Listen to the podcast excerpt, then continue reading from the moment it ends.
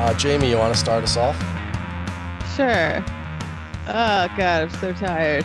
You can do, you can do this. Hello, hello, and welcome to the Sleepy Fada, where getting some rest is best. I'm your host, Princess Jansalot. And I'm uh, your co-host, Prince Valium. And I'm Andy. I, I'm always up at this time, so I feel fine. and we are here with a uh, returning guest in two senses. Uh, Pavlos Roufos was with us a couple years ago to do a uh, discussion on his book, A Happy Future is a Thing of the Past, on the Greek crisis. And he's also here from two days ago because uh, we managed to run into some technical difficulties and we had to try this whole thing again nice and early. So, Pavlos, what's up, man? Hi, nice to be back.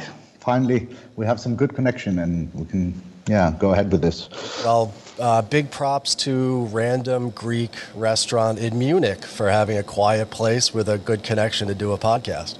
Well, no, this is you're in the archives right now, right?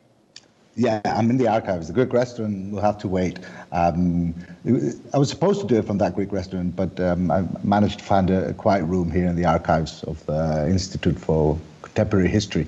So yeah, yeah, I think that's much better. Does and you're in would have been- Munich right now. we should yeah, say. Munich, Yeah. does that mean there's going to be a really dry episode where you simply read out, you know, German documents from the 1950s and 60s on ordoliberalism? Yes, but, but all in German. So it's Ah. going to be a German episode. You know, we've been wanting to get more international in scope, so Yeah. maybe that would be a good idea for a bonus. An internationalist podcast. There's lots of juicy stuff here on the on the archive on the on the. I'm looking at the, the U.S. military government actually in Germany in that from 45 onwards. So there's a lot of stuff to talk about. Yeah, Is that why you're talking about Marcuse earlier? yeah, yeah. yeah. Okay. Found some stuff on Marcuse here. Very fascinating stuff. And you're working on your dissertation? Uh, kind of, not really. Um, I'm working on a paper, um, which is. Um, if I, if I say it now, everyone's going to be bored and turn it off. so I don't think it's. Fair enough. I, is it political economy or is it history or is it both? It's uh, well, political economy is directly connected to history, in my view. So it's it's a bit of everything. I'm, I'm looking at the the early formation of the, um, the central bank in Germany and what kind of influence the ordoliberals had in that um, inauguration, because the first ever, in a, in a sense, formally independent bank, independent from the government, and it was set up like that already in late 40s.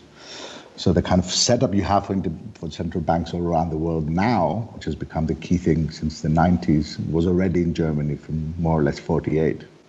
And I'm just trying to figure out why. Real quick, could you explain what ordoliberalism is? Yeah, you, you say this is boring, but we have a lot of political economy listeners, so uh, they, they Right. might be interested. Right. Well, um, ordoliberalism, in a, in a in a nutshell, it's basically the the European, mostly German, but not particularly German. It's also in Austria and France um, version of what people have learned to call neoliberalism, but it's not the neoliberalism of the type of Reagan, Thatcher, late 70s, you know, the post-Keynesian kind of neoliberal.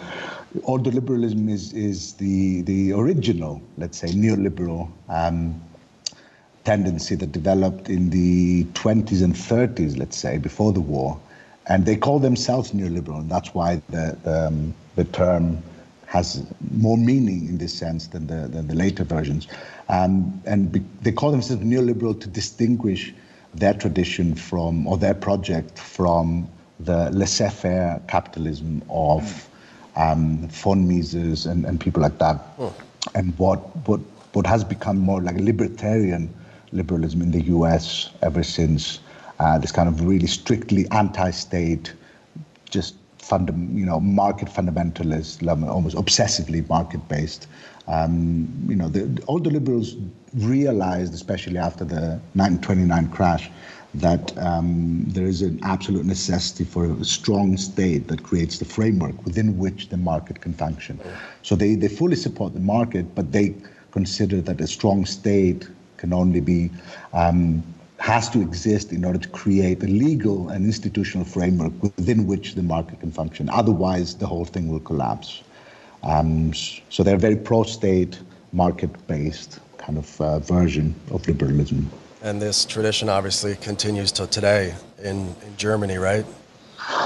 Well, it, it still exists, and it, and it kind of like um, it it underlines a lot of um, let's say general thinking about political economy in Germany, but but it has gone through different phases, and it hasn't always been as successful or as dominant. I mean, the, you don't get taught neoliberalism if you do an economics degree in Germany for at least 20 years. Um, so the, the, the, the, actual like influence is kind of like um, is debated. But uh, we know for sure that they these people were very much in charge and in key positions in the late 40s, 50s, and 60s.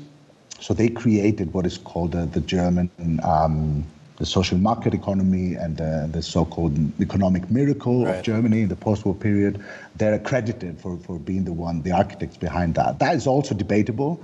Um, it's it's it's it's not very easy to know whether Germany would have had such a good economic performance if it wasn't for the Marshall Plan and if it wasn't for the very important debt cancellation of 1953. So there are a lot of you know external conditions that would explain um, plus the Cold War, of course, and the decision of the United States to make Germany a bulwark, um, you know, kind of an obstacle against Soviet um, influence. So th- these are kind of all important things. But the, the, the post-war myth or mythology or, or, or, historiography in Germany attributes ordoliberalism with the, the kind of um, the fundamental um, ideas that, that led Germany into the economic miracle of the 50s and 60s. And then, of course, they, they kind of gradually um, were undermined a bit. Things took a more monetarist turn. You know, the American influence became bigger with the Chicago School in the 70s after the collapse of Bretton Woods.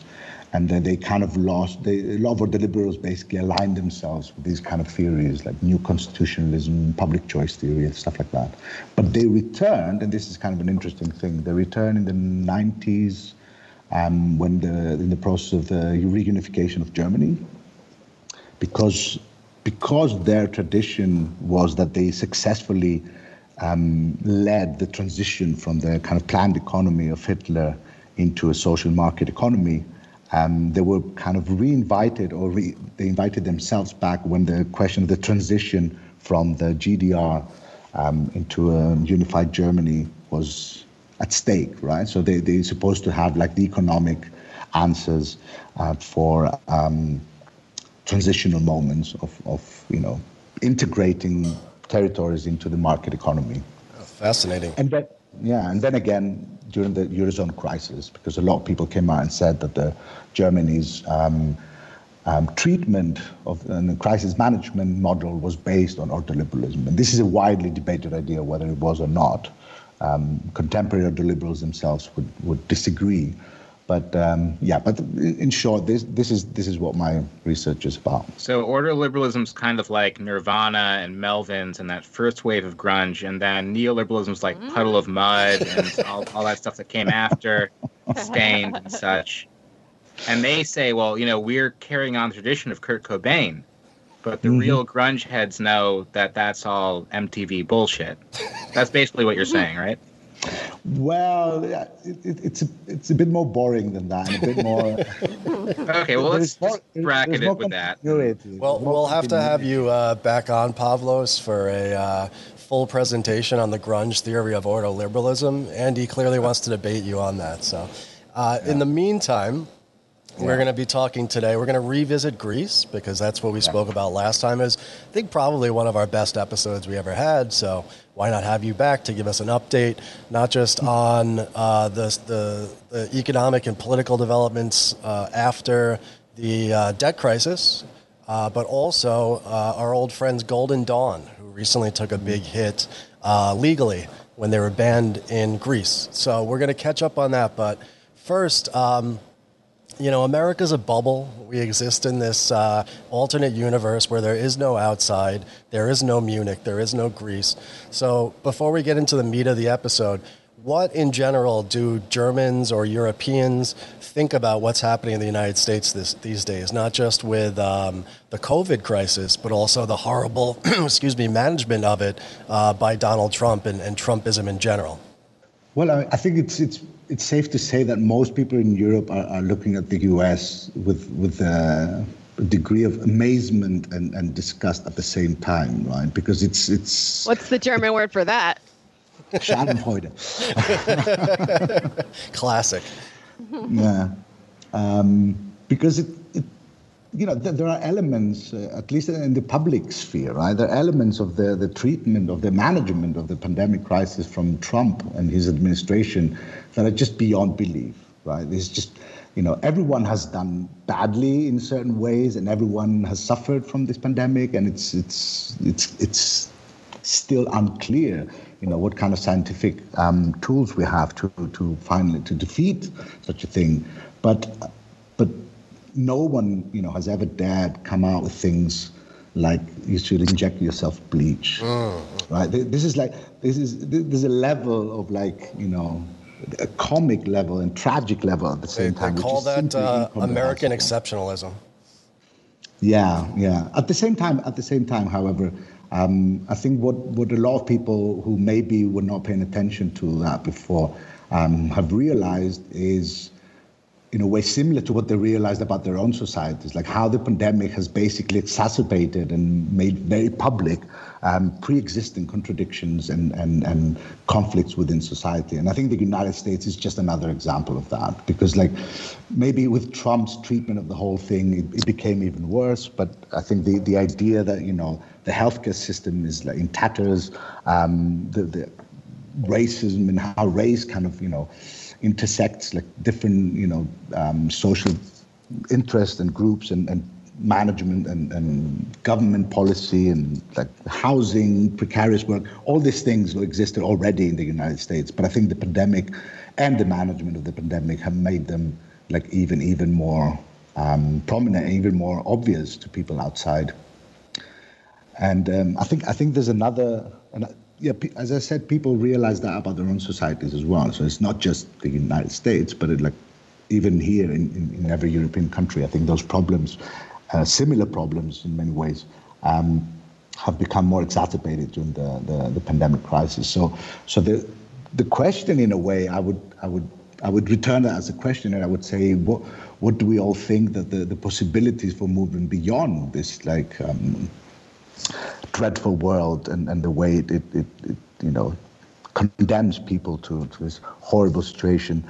What, what, what do these possibilities, you know, what kind of possibilities open up now at this moment of crisis? And I think that's a question for all of us to answer. It's not, it's not just a thing for me to say. But I have to say, it doesn't look very good. Mm. Mm.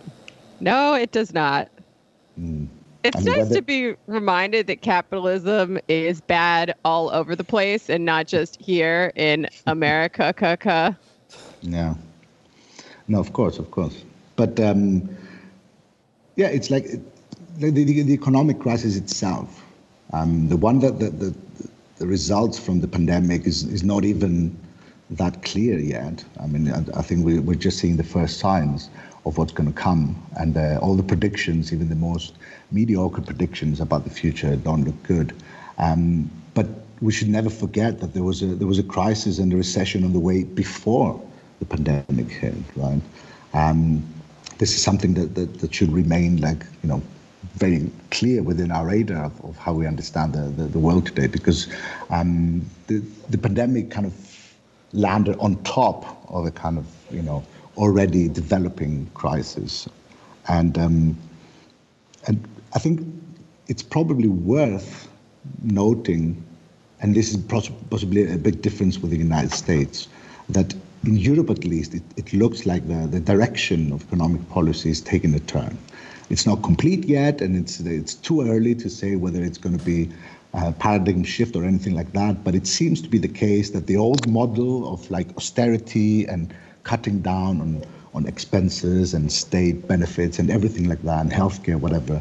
And this is clearly not going to work at the moment. So we're looking at a kind of a, a moment of fiscal expansion all around the European states. um, which is not going to be punished uh, by the European Commission and the European Central Bank. Mm. In fact, they, have they've, they've kind of withdrawn the, the punishing measures against you know, increasing deficit, deficits and all that. Mm. So th- there seems to be a kind of a change of direction, and I think this is this is a result of their, their complete panic about the situation because they're they're really scared that this is going to go really bad very soon. So I think they're doing their best to kind of keep some kind of balance, and it'd be interesting to know why this is not happening in the U.S.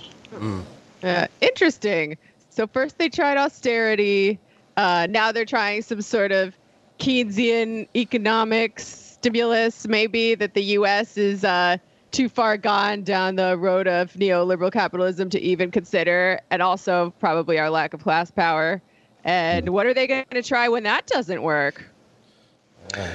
Time will well, tell, I, mean, I, guess. It's funny that uh, said, that Greece no. was Greece just got the uh, the wrong end of uh, of the troika just like five, six, seven, eight years ago. They maybe caught the worst austerity I think that uh, any modern uh, advanced capitalist country has seen, probably in the in the post-war era.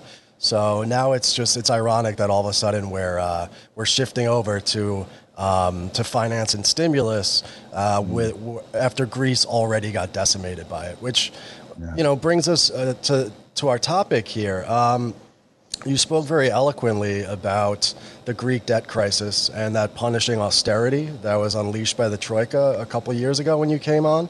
Um, after that, of course, a left populist government called Syriza came into power, and we talked about all the contradictions that existed within Syriza as a political and social formation. Uh, give us a rundown of what's happened in the last several years, what Syriza in power looked like, and what the state of uh, Greek society and the economy is right now. I guess the question is Has austerity, and I'll use scare, scare quotes for this, has austerity worked in Greece? Mm-hmm. Right.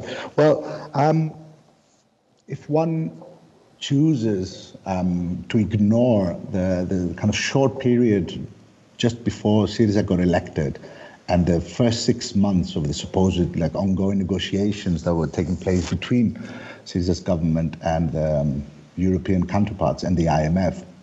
If you ignore that side, um, just for the sake of the argument, what happened after that was basically a continuation, if not acceleration, of austerity, as we have known that since 2010. So, um, quite surprisingly in many ways, and unsurprisingly in others, what Syriza did was to to yeah to accelerate austerity, to touch um, certain issues and and and fields of economic policy that previous governments had not even dared, despite you know the, the kind of harsh austerity that was being imposed. But the Washington and, uh, Post tells me that Syriza is a far left gov- was a far left uh, political party in government. Yeah, How do we yeah. square that? It's it's, it's really funny. I, I have to explain. One of the reasons everyone calls them far left, right, is because they literally just translate their name. Because it is, if you literally translate the name of Syriza, it's the coalition of the radical left. Mm. So just because they say it doesn't mean that, just because it's in their name.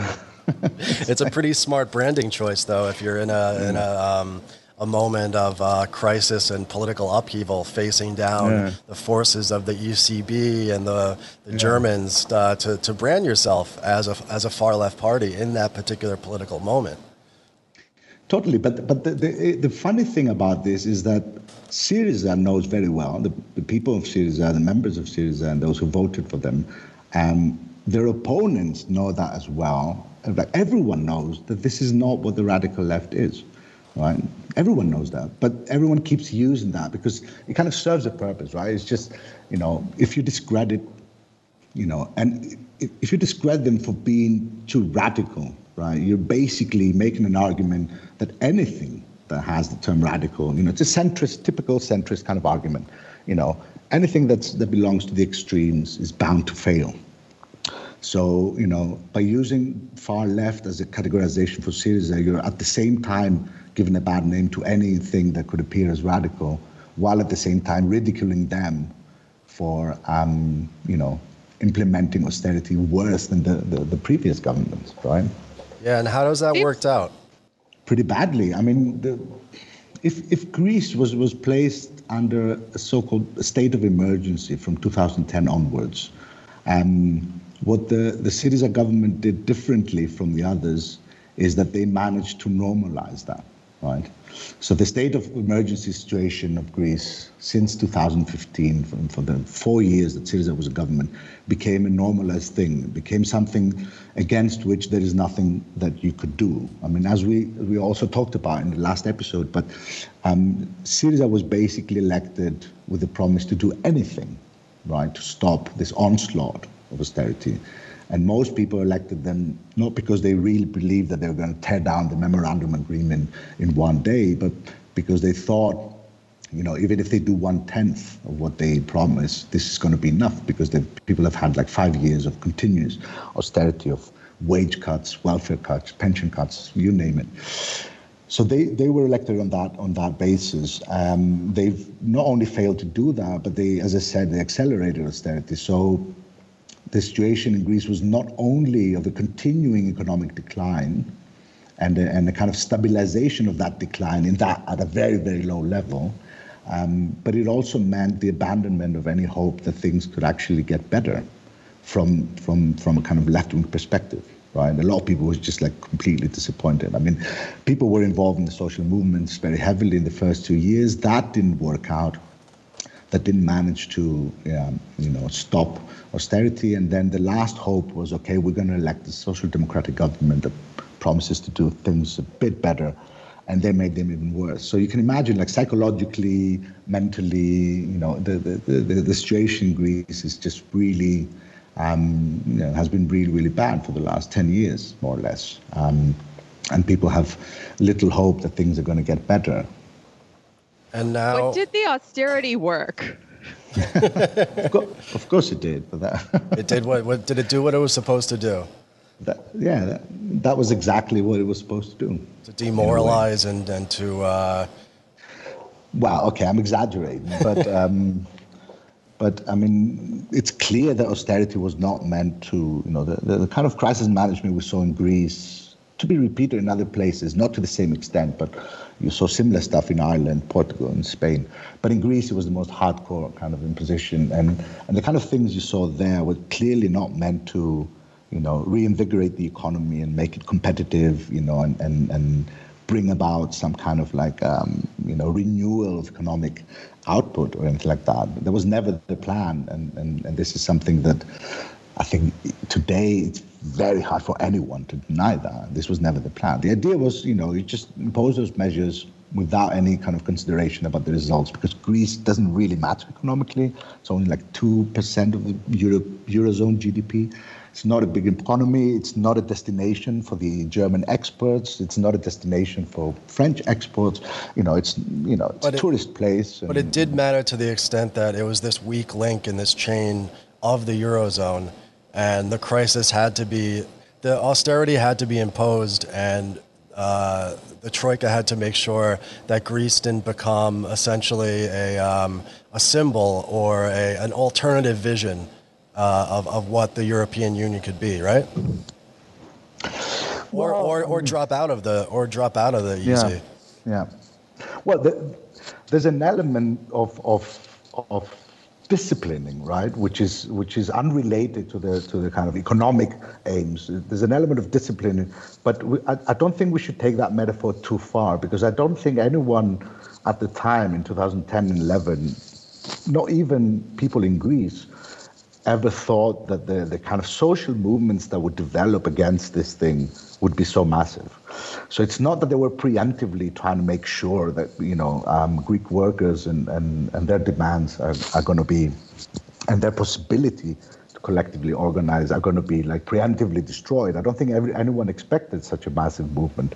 Um, but at the same time, yes, the, if there was any economic consideration in this whole thing was to make sure that no matter what, that Greece does not um, leave the eurozone because there the, the economic consequences were um, unpredictable, and this is what came out time after time in all the reports done by you know, the, the IMF, the German banking system, you know, everyone kind of knew more or less that, you know, it's unpredictable. Well, if, if there is no legal, formal way for a country to leave the Eurozone, the, the monetary union, and if that happened, we have no idea um, where it's going to lead, how much money is going to be lost, because, you know, there's a whole kind of capital markets and money markets and, and a whole kind of interconnected system of a common currency that if you, if you get one country out, it, it's not clear um, where it's going to lead. Plus, if, if for whatever reason Greece left the Eurozone and they managed to do relatively well, that would be an invitation for other countries with less to lose, um, you know, to, to, to leave the Eurozone as well. So their, their main concern was to make sure that Greece would not leave the Eurozone and to make sure, of course, even more importantly, possibly, that all the money that had been invested by French and German banks primarily in the periphery of the Eurozone would not be lost. That, these were the main two concerns that led the kind of austerity mechanism in Greece. But it had nothing to do with the Greek economy itself, and, and, and the results are kind of, yeah, plain to see today because the Greek economy has just sank to, to great extent and it's not expected to be revived anytime soon.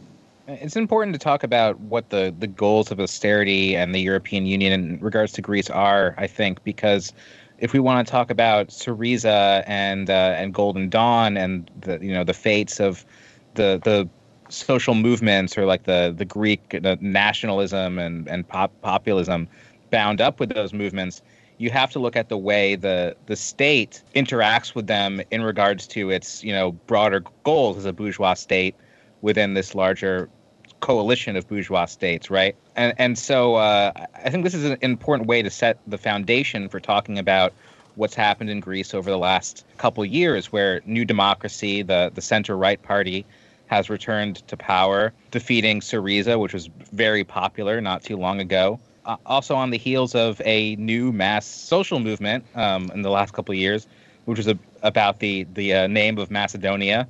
Uh, I mean, it's, it's, I'm not bringing it up because it's like a silly thing. It was like a you know kind of the center po- central political question in Greece for a moment, right? In terms of populism, um, that a lot of people say uh, had a lot of the same characters or the same actors as the the Square movement. Um, following, okay, that, uh, that, that, yeah, that's just just plainly false. I mean, it's just right. not, not, comparable. Not comparable. I mean, um, we're probably going to get more into it now, but just just to qualify my, my comment, um, during the, the, the, the anti-austerity movements, you had demonstrations of, you know, minimum of 40, 50,000 people, and then leading up all the way to 250,000, 300,000, and in one day there was also like more than a million people on the street. Wow. This was the kind of like quantitative you know, in, in a country of 11 million, right?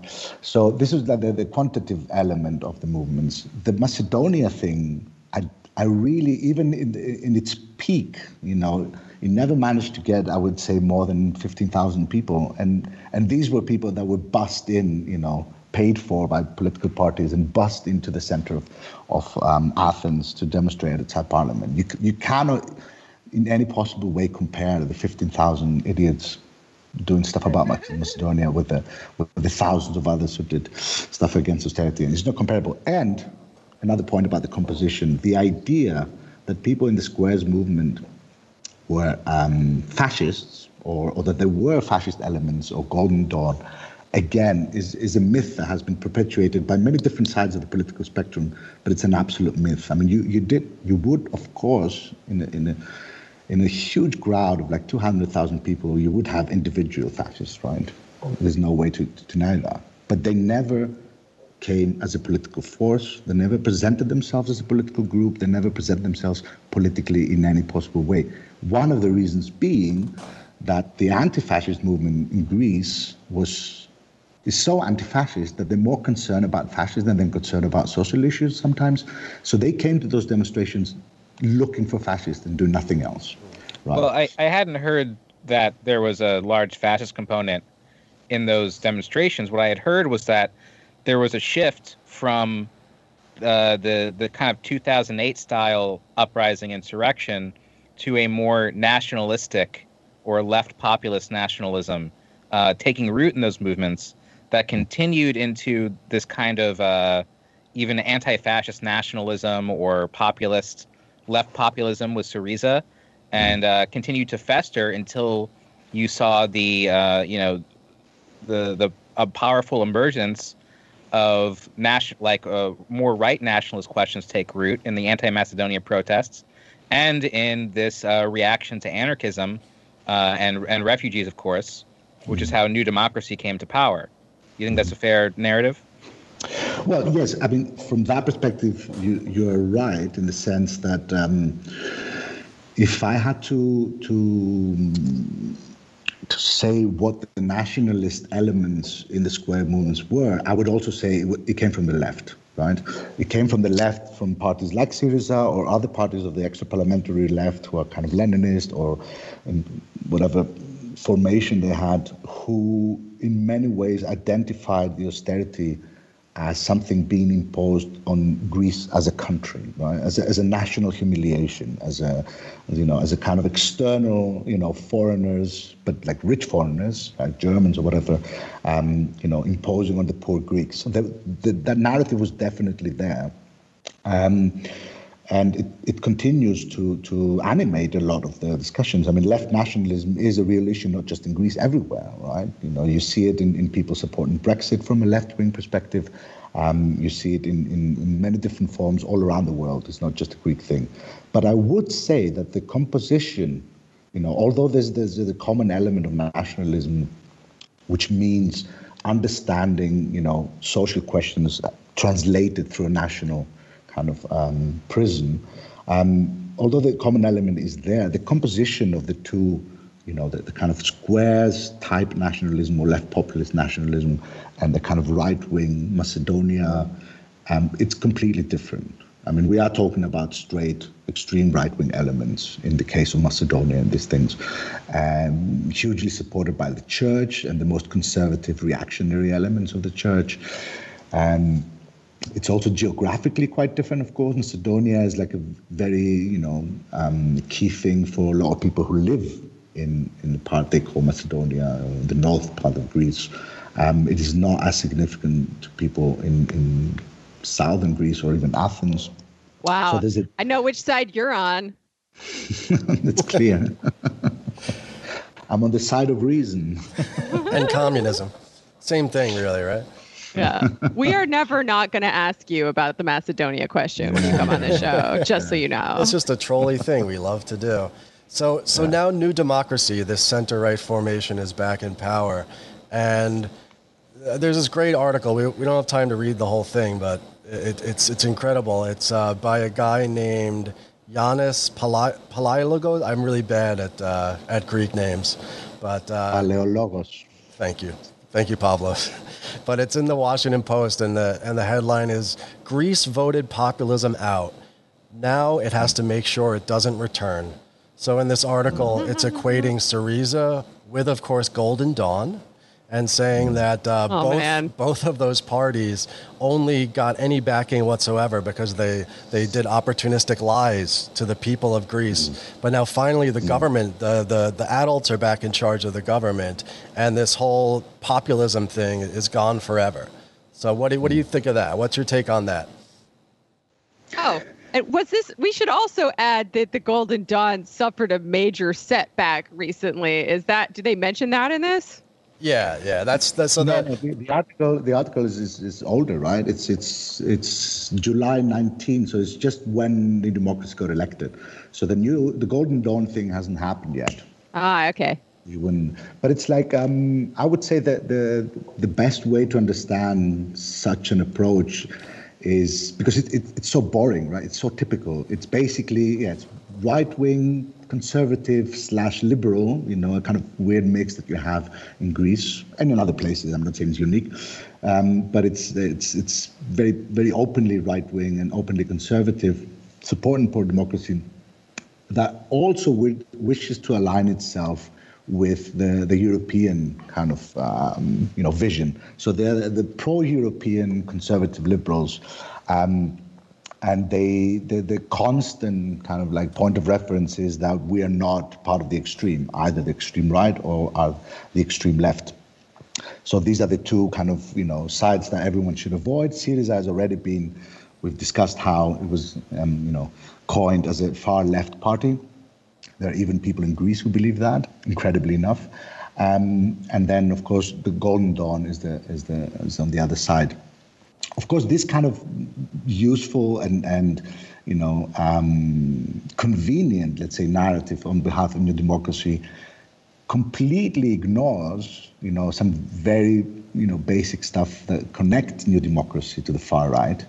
And the first one historically being that the extreme right and the far right was always incorporated, integrated inside New Democracy until 2010 when Golden Dawn became an actual political force. Until that point, every crazy fascist or monarchist or you know bizarre nationalist would vote for New Democracy. Um, there were very small exceptions. There were some extreme right-wing parties here and there, but they never had any kind of significant force. They never even managed to get into parliament. So the the the main you know source of extreme right-wing um, positions and, and, and interests as they existed in Greece, which we can now safely so say it, it's about like between seven and ten percent of the population, something like that. If we judge from the, the but, votes, but maybe fifty to sixty percent of the police officers, though, right? Well, specific units of the police, right? Let's be clear about that. Um, I'm, I'm not trying to defend like parts of the police, but it's the, the results that people keep talking about, this 50, 60% in favor of Golden Dawn, represented the specific units of the riot police and the motorized police, you know, the kind of centrally in Athens, the, the ones that are um, voting in their police station. Um, and that's how we got the numbers. We don't know what, what the, the result is in the rest of, of um, Greece or the rest of the police force. I'm just clarifying that. Um, to, avoid any misunderstandings. But yeah, of course, there is there is traditionally a lot of you know support for for for things like that for the right wing. Let's say the right wing conservative. As I said, the extreme right was also integrated in New Democracy, and then in 2010 things started to change. And one of the main reasons being that the New Democracy fully supported, despite its pre-election promises, it fully supported the restructuring process and austerity. And then when that happened, when they actually got elected in 2012 and started implementing another round of austerity, you know, those elements of the right wing or the extreme right wing that were disappointed um, started, you know, moving towards Golden Dawn. And that gave Golden Dawn, you know, by 2013, 14, they had almost 7% of the vote. Now, it's absolutely clear that that 7% came from New Democracy. And it's important to understand that because it explains why New Democracy decided to take them to court.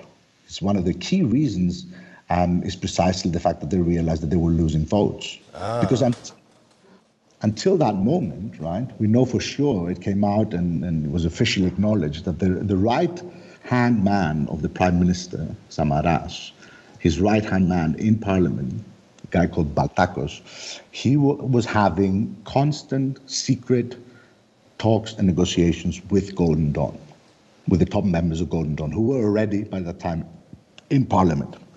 So that came out at the time. So he he had to be sacked and stuff. And of course, it was an isolated incident, and he was he was blamed as his own prerogative. It wasn't something that was planned. But this is absolute nonsense, and everyone with half a mind can can understand that. Of course, there were there were some instances. We had a lot of um, news news um, people like mainstream journalists of the kind of right wing conservative side who were actually coming out and saying, well, you know, if, if Golden Dawn got a bit more serious, we wouldn't rule out a coalition with them. You know, that was the kind of like environment in which Golden Dawn became an acceptable and normalized political force in Greece in the 2011 to 2013 and, 14. And to be clear, you know, the, the word fascist is thrown around a lot in the United States and elsewhere uh, you know, to it's thrown around about you know typical regular conservative right wing formations in kind of a hysterical manner sometimes, but it's not hysterical to call Golden Dawn a fascist party.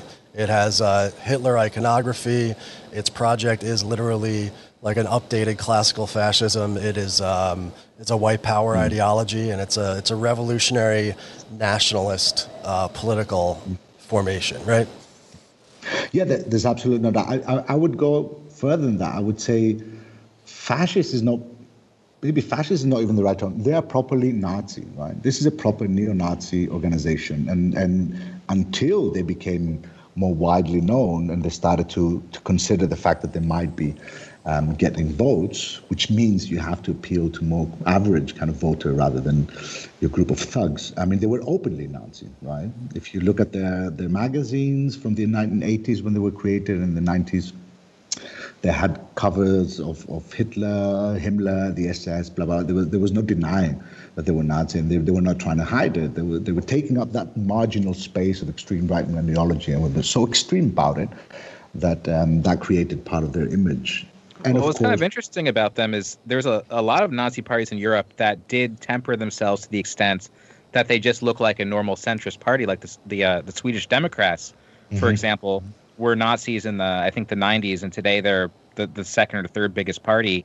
They're considered the mainstream right in a sense. Yeah. Uh, but uh, Golden Dawn, in their platform, talks about uh, national socialism, and uh, but I interestingly they didn't turn away from that kind of street hooliganism, street movement, um, and continued to pursue like a, a working class base mm. right? Like uh, I, I remember seeing them going heavily after uh, KKE, the Communist Party, mm. um, uh, unionized or organized uh, uh, industries like dock workers. Um, so they kind of stayed. They were trying to do like the uh, the Hitlerian Nazi strategy, um, mm. as opposed to a lot of other Nazi parties in Europe that are that are trying to blend in with the right. Mm. Well, I mean, it's an interesting kind of story because um, it's it's in a way it's not as linear as as um, as it sounds because. I mean, you have to take a lot of things into consideration. One thing would be that these, these this is a group of thugs that have existed um, by violently, you know, um, making themselves known in small circles. I mean, until 2010, more or less, only the anarchists, some leftists knew about them, right? Nobody even talked about them because it was so marginal. But like, you know, there was an ongoing war with the anarchists, and, and everyone who was involved in radical politics in the 90s and 2000s knew about them, but no one else did. So they grew up in, and, and were formed in this kind of environment, and it's it's quite difficult to give that up, right? When that is your organization, that's the way you function, that's the structure of your party or, or organization or whatever you call it. And it's not easy to, to, to get rid of that. Let alone when, you know, once you get elected, initially in, in, in municipal elections in 2010 and then eventually in Greek parliament in 2012, um, they actually had even more, um, let's say, immunity, right? It's, it's, it's not coincidental. The, one of the you know, when speaking to their, their close members and the kind of dedicated militants, um, one of their the, the, the leaders um, in, in, leadership position of Golden Dawn at some point said in 2012 that um, you know don't be fooled. We we have not become Democrats. We're only inside Parliament in order to destroy it from the inside. And it helps us because now we can carry weapons with a license. That was that was the approach that they had, right? That we, we we've been legitimized, but we're going to use that legitimacy in order to continue doing our things um, on on on the side, you know, um, and having you know, if if they already had like good connections with certain parts of the police force, then now these were like even legitimate. Um, you know, they were allowed to do things that they, they would have probably gotten them in trouble in some way or another in the past.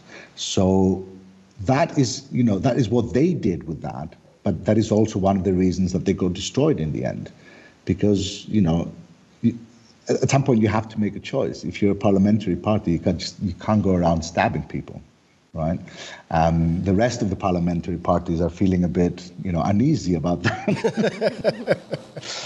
so you, you I would think so. yeah, so you have to make a choice, and I think New Democracy was trying to you know, convince them to make that choice and to become integrated in a wider kind of nationalist, right-wing, conservative kind of agenda.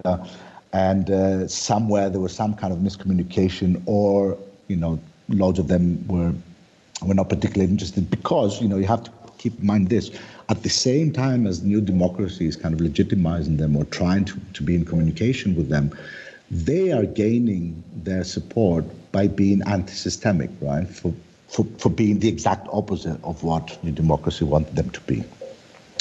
Um, sorry, yeah. It's interesting, like. in a parliamentary system, um, people that would be in the same party here in the U.S. are actually in different parties. Like it reminds me of you know the sort of symbiotic connection between the Republicans and the you know fascist street movements here to the degree that we have them, and we certainly do have them. They just don't have yeah. the same amount of power. And the ideology is different. Well, I mean, you know, Trump recently came out and said, you know, the Proud Boys should, should stand by, right? I mean, it's. I think I think I think you're totally right that there's a there's a very common you know theme. You, you have a right wing um, party in government, and you have all these extreme right wing contenders. Um, there's bound to be some kind of relationship between them and sometimes it works out well and they get formalized and, and they became more mainstream. Otherwise, it doesn't, and you have what you had in Greece after 2013. But let me let me come back to that because, like, as I said, one of the reasons that go, New Democracy decided to go after Golden Dawn was the fact that they, they knew they were losing votes. But another reason was this. We already talked about it in a previous talk, but I'm going to quickly repeat it to, to keep people up to date the, the social movements against austerity were more or less ended in 2012. By the middle of 2012, you had like more or less, after, let's say, the middle of 2012, you had no mass mobilizations whatsoever. There were no general strikes, there were no big demonstrations, no big riot, nothing like that. When the, the last, um, when, when Golden Dawn attacked and killed Pavlos Fyssas in 2013, um, there was an immediate kind of response, because as I said, there, there's always been an anti-fascist movement in Greece, and, and especially after the, the end of the social movements, a lot of people who had become politicized turned into anti-fascist activities. So uh, the day after Fyssas was, was murdered by, by Golden Dawn members, there was this massive demonstration in the place where he was murdered, and I think it was more than 20,000 people.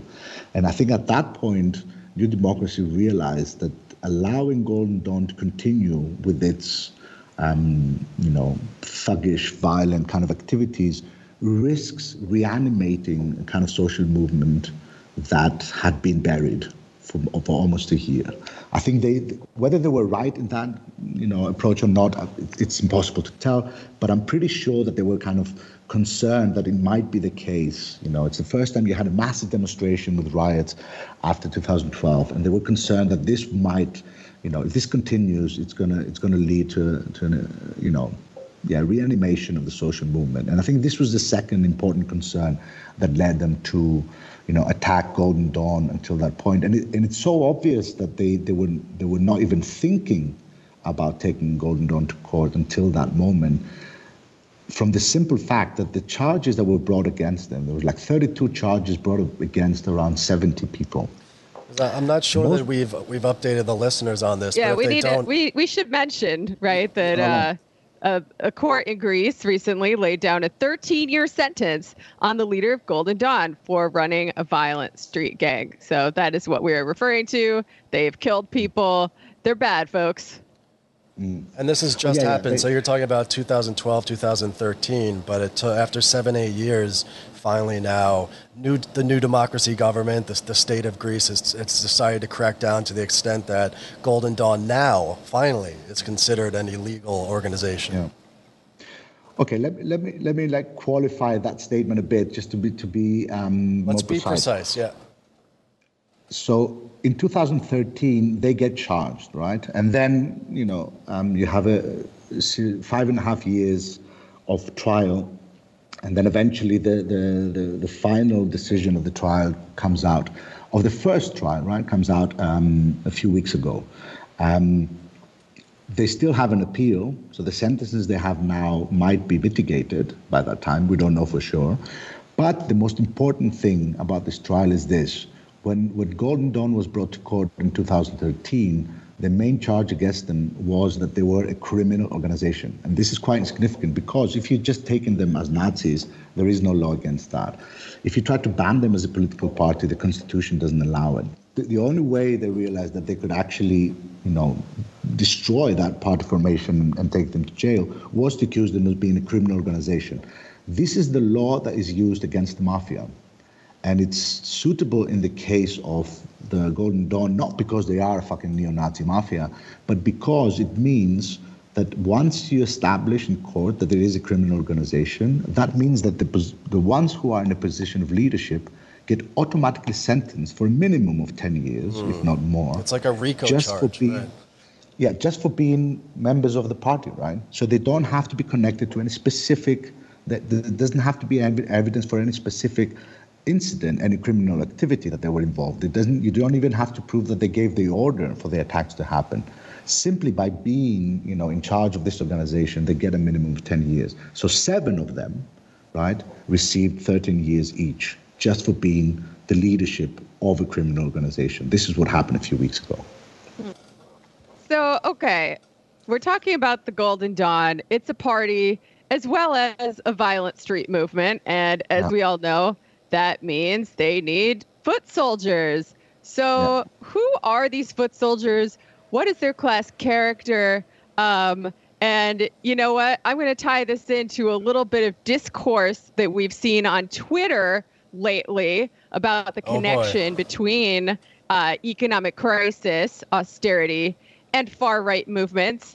Um, our uh, more online listeners may be familiar with this tweet from uh, Rich Kid of Jacobin, Walker Bragman. Uh, just kidding. We love you. Uh, we love everyone who. Uh, I, I, don't even know who Wal- Walker said, Bragman is, so I don't know if I love him or not.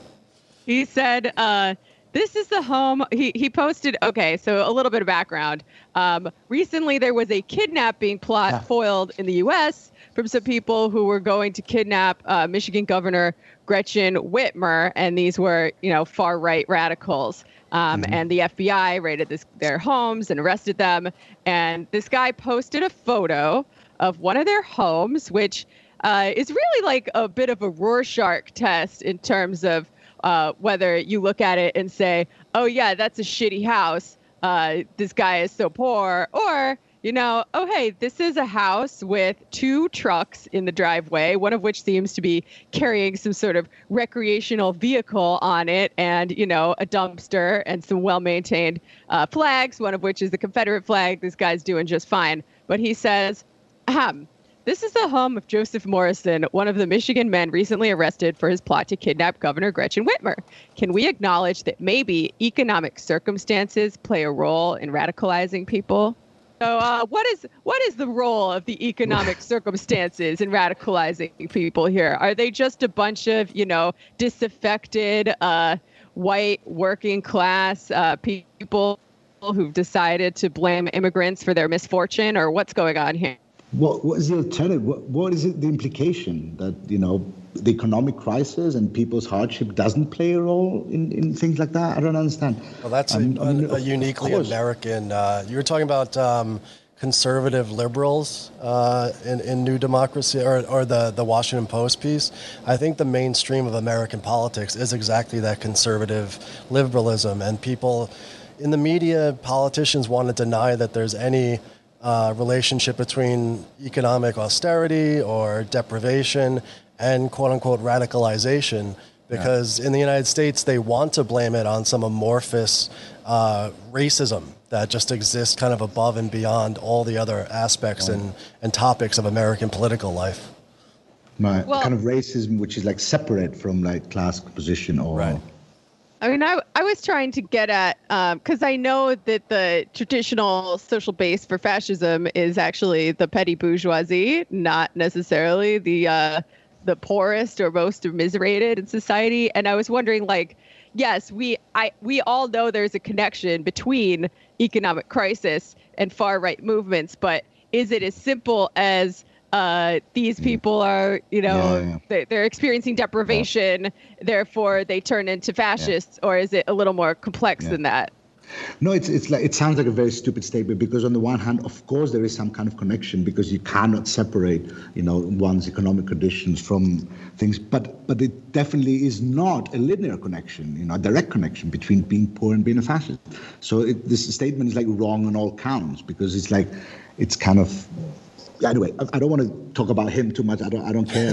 Let's drag his ass. We'll ass. They say. We'll do a bonus episode. just drag him. We'll do a bonus episode. What they say. But, it's an interesting question because I would say, I think what Jamie said about the, the, the petty bourgeoisie being the traditional kind of class force that supports Nazism, I think historically there's a, there's a very strong element of truth in that. But um, when we talk, when we try to extrapolate historical um, truths, let's say, historical facts, and, and to explain today's world, it becomes a bit more complicated. Because first of all, what what constituted the, the petty bourgeoisie in the 30s and 40s is quite different from what it would be today, um, or people use the category in different terms.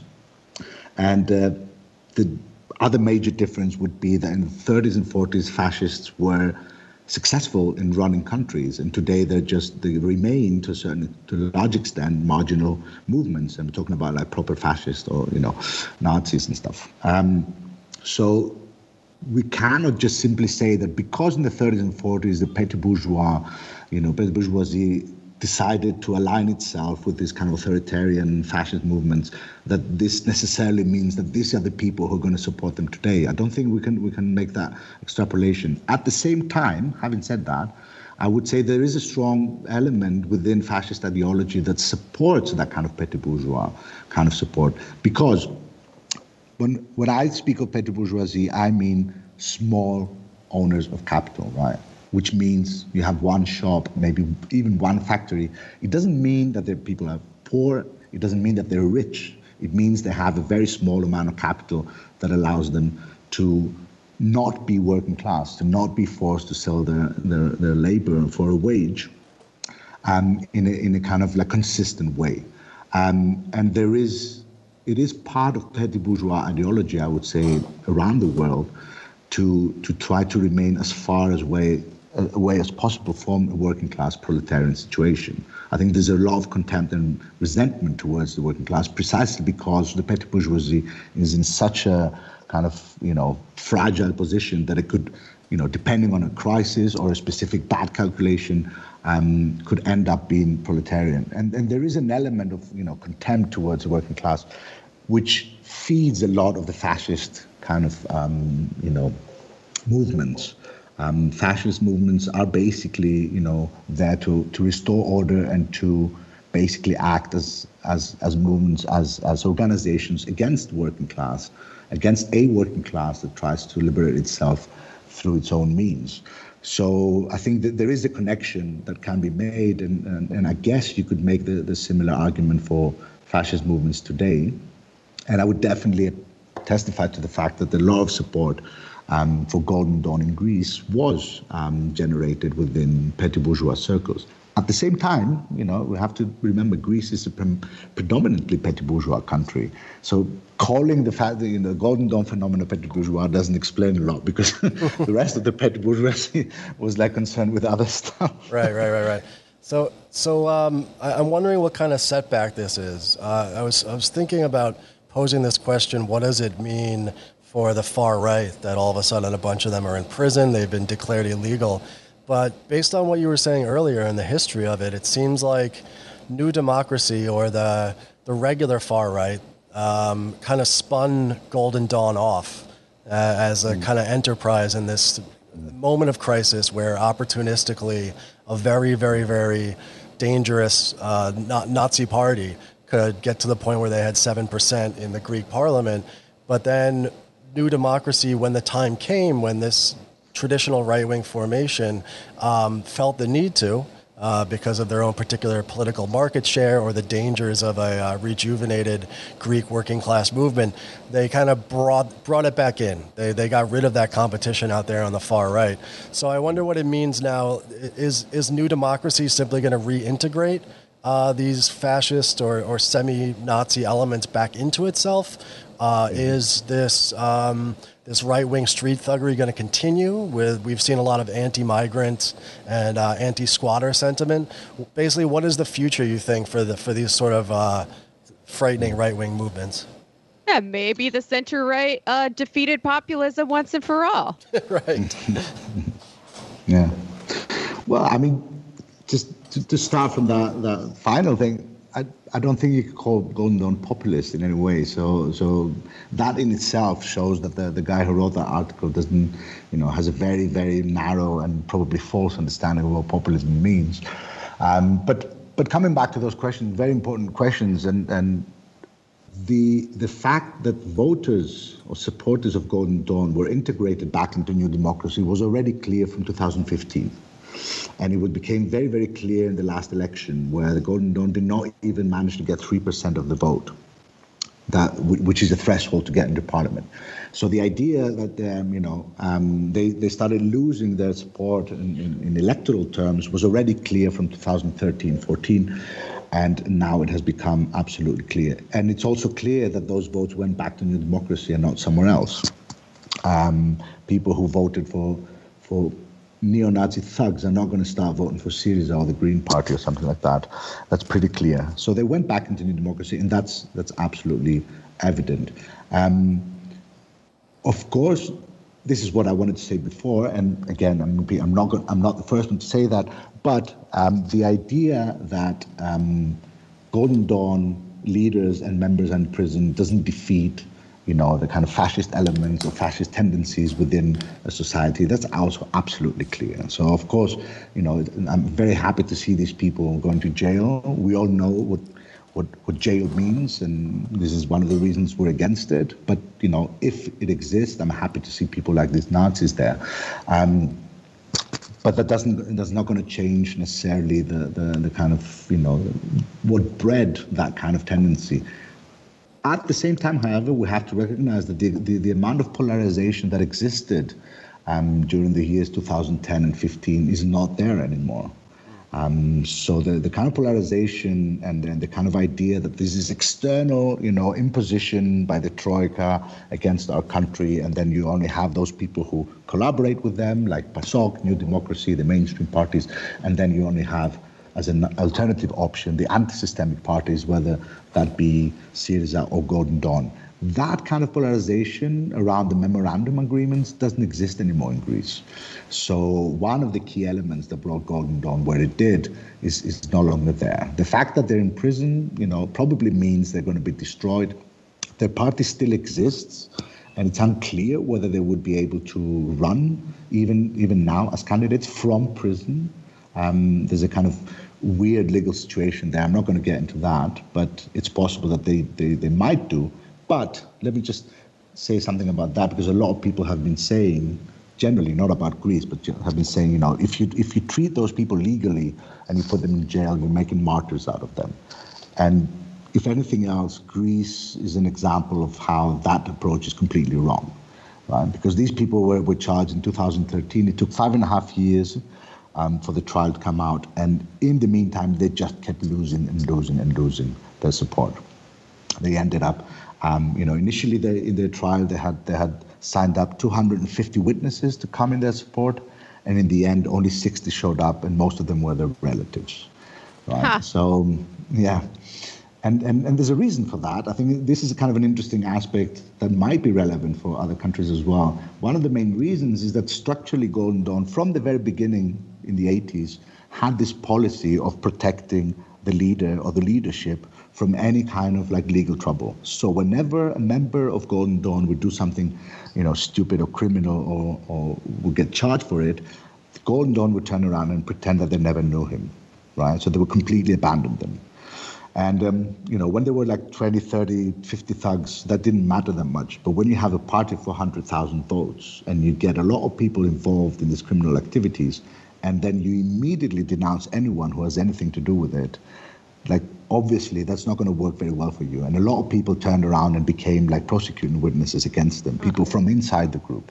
Right? So they because, were victims of their own success. Well, yeah, if, if if you call that success, like abandoning your members when they're in trouble, it's I don't know if that's success, but um, they fell victim to that kind of strategy, which was successful in terms of like protecting the leadership, let's say, until you know that charge for criminal organization came up. But until that point, it was successful protecting the leaders. But it also meant that anyone who had like uh, decided to dedicate their lives to it and get involved in activities that could put them in jail um, was risking being completely abandoned and um, you know betrayed basically. And that's what a lot of them felt at the time that they were completely betrayed by the leadership. And that's why so many of them turned prosecuting witnesses and and that was quite a significant thing of the trial. So I want to close it out on a, a question, bringing it back to uh, like a radical left or revolutionary strategy. Um, obviously, anti-fascism has sort of defined the the early Trump era in the United States, the resistance, and I think it was successful in the sense that it did kind of stop the street momentum of the alt right and these uh, this emerging white supremacist movements. But uh, I think we've seen seen that movement kind of transform into more, um, you know, the the muscle of the Republican Party, a more civic nationalism, less radical, less white supremacist, like you said about uh, Trump's message to the Proud Boys, but also mm-hmm. the Three Percenters, the Oath Keepers, groups like that. Maybe not as large as we imagine them, but but willing to use violence um, yeah. uh, when uh, when summoned. But is there anyone in the US who's not willing to use violence? This is my question. Whenever I look at your country, there, there was an interesting. place. There was a poll that came out recently where the the rates of people who agreed that political violence is sometimes necessary on the liberal left and on the right has gone up from 20, 30% now to 60 or 70% in the United States.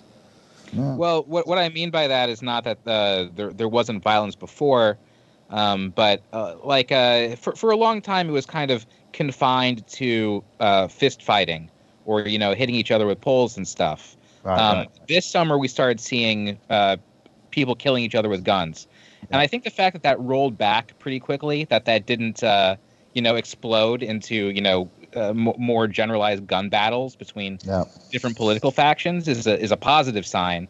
Um, yeah. That shows that people are willing to kind of temper their desires to kill their political foes. Uh, but my question is really, um, you know, you know, looking at the fate of Golden Dawn, uh, and you can also apply that to other more militant uh, Nazi groups throughout Europe, like the Azov Battalion, mm. for example, and even the alt right in the United States. It seems like there's a quality of these groups where they're uh, unofficially linked with the main right wing party, but they kind of exist as cannon fodder against their political enemies, be it the far left or you mm. know, and uh, or, or, what have you. And then when they've served their purpose, when they're no longer politically expedient, the the far right can kind of just bring them back in or or repress them in some mm. way. Uh, what do you think the Greek situation uh, should serve as a lesson for anti-fascists or, or generally revolutionaries in the U.S.? I would only make really general points because I don't I don't think you can actually you know take a situation of the of the historical significance and development that it had in Greece and just extrapolate and talk about fashion moves in general. To be honest, I think it, it doesn't really work like that. But if there is, you know, understanding like the proper situation of Greece, which is the only thing I can I can I guess I can offer rather than make a comment about the US, um, might be helpful for people to the extent that they see similarities or they recognize the differences. So that's so the, the three key elements, I would say. The first one is that, you know, the, the reason the, the, the Nazis got done the way they did, one key reason is because they were a criminal organization.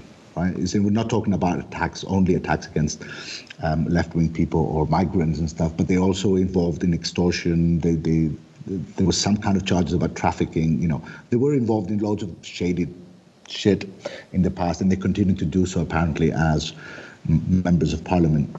So that was one easy way to get rid of them. I don't know if that is the case for other political parties of extreme right, um, you know, the, across across the world. I mean, in some cases it probably is, in some other cases it's not. But what I'm trying to say is that the, the, the situation in Greece proves that the legal tools for um, for for defeating um, you know Golden Dawn from a judicial point of view were there, and when the politics kind of shifted um, you know, they, they, they, could be used. And a similar situation, I guess, could happen anywhere. Doesn't maybe it doesn't have to be a criminal organization, but there, ha- there could be some kind of judicial, you know, um, process against like violent groups, if the political will is there. Um, and of course, by political will, I don't mean the, the, the, the, politics of disagreement with, with Nazism. I meant the political will in terms of like, you know, we make the political decision as a state to deal with that specific problem in a specific way.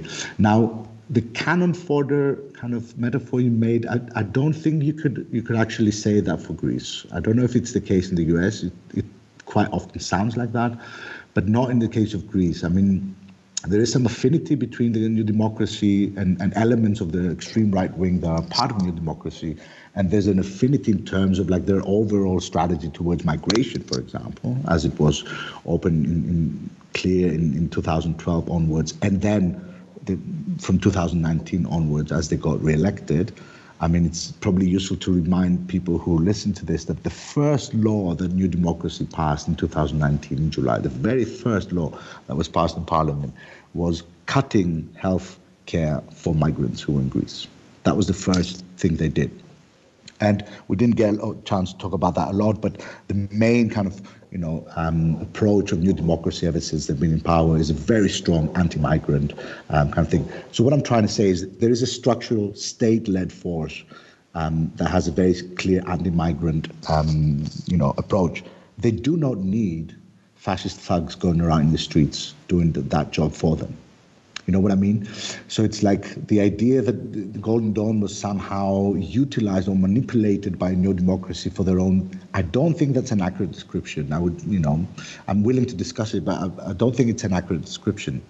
They were not.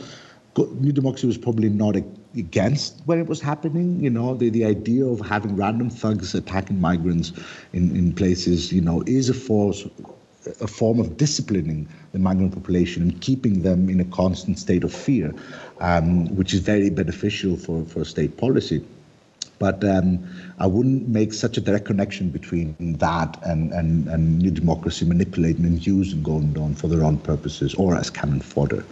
Um, I, th- I think okay, I'm gonna I'm gonna speculate a little bit about the U.S. because I don't have a very clear view, but I have the impression that the, um, the, the, the alt-right, far-right situation in the United States, it's in some ways is much worse than it was in Greece.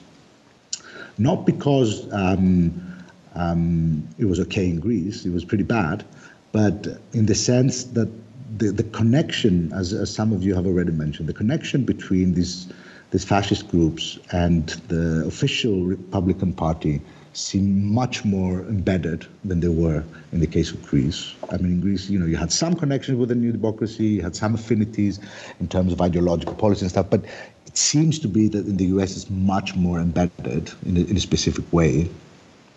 And that makes it more problematic because they have much more institutional support, I think. That's the impression I get from the outside. Yeah. Um, but that also means that they are more easily controlled.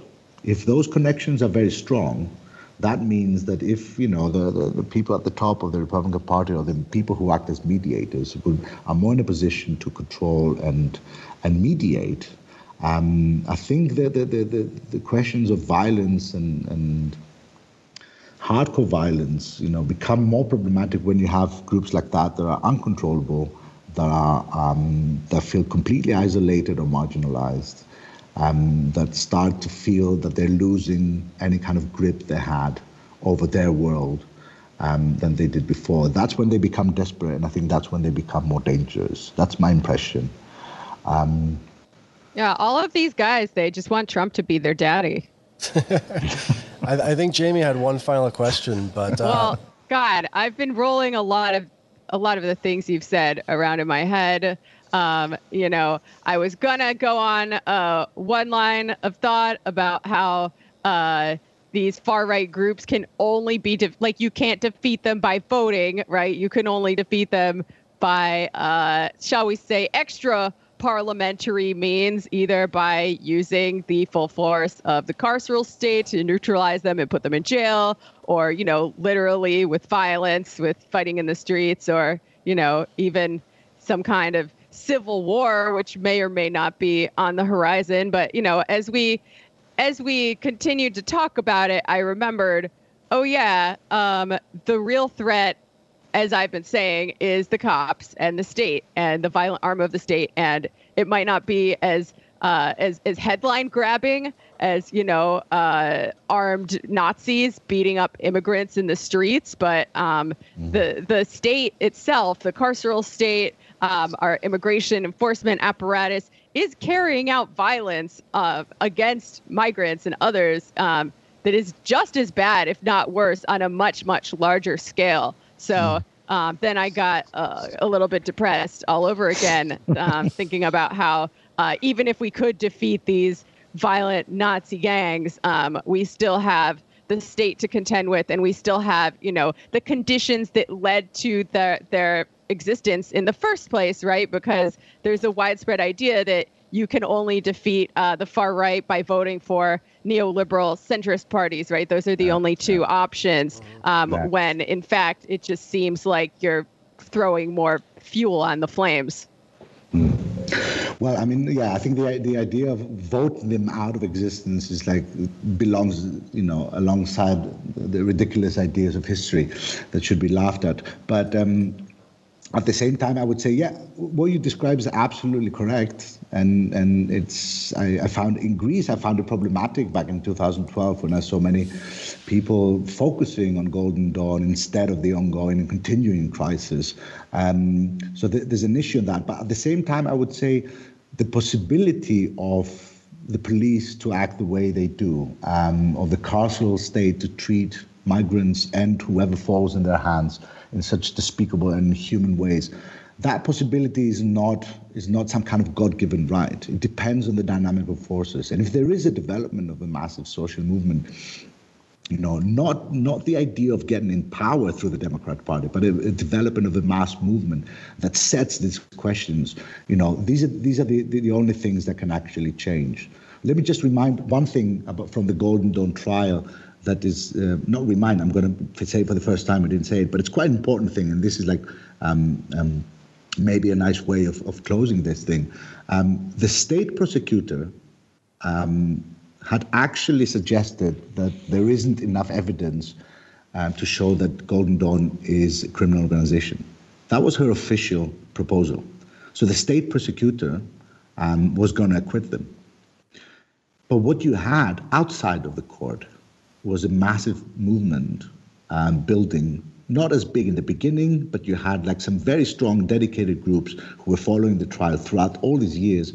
And in the moment of trial, however symbolic that is, but in the moment that the trial was going to conclude, there were about 40 to 50,000 people demonstrating outside the court. And that was absolutely crucial in making the final decision come out the way it did. It was not the state using judicial means that was actually the, the, the sole responsible party for, for, for having that result that we had with Golden Dawn. That, I think it's absolutely clear, and it becomes clear from looking at the state prosecutor's proposal that um, for the state itself, it would have been easy to just like hand them down like soft, you know, sentences and, and you know release them even.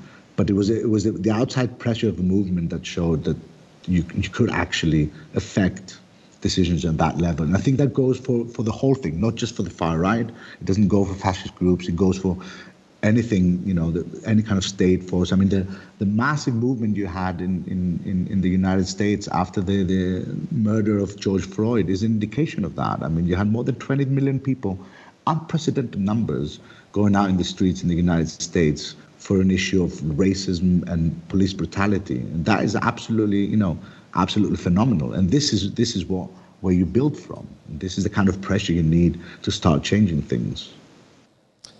I can't think of a better way to uh, to end our episode and discussion. Pavlos, thank you so much, man. It's always a pleasure to have you on. My only regret is that uh, for a variety of reasons, including the global pandemic, we couldn't be together in person to record. But uh, yeah, you know, same here. Uh, hopefully, sometime soon. Yes, yes. Hopefully, one day we'll meet again. Next year in Jerusalem. All right. So long, everyone. Yeah. Bye-bye. Bye. Bye. Thanks for having me.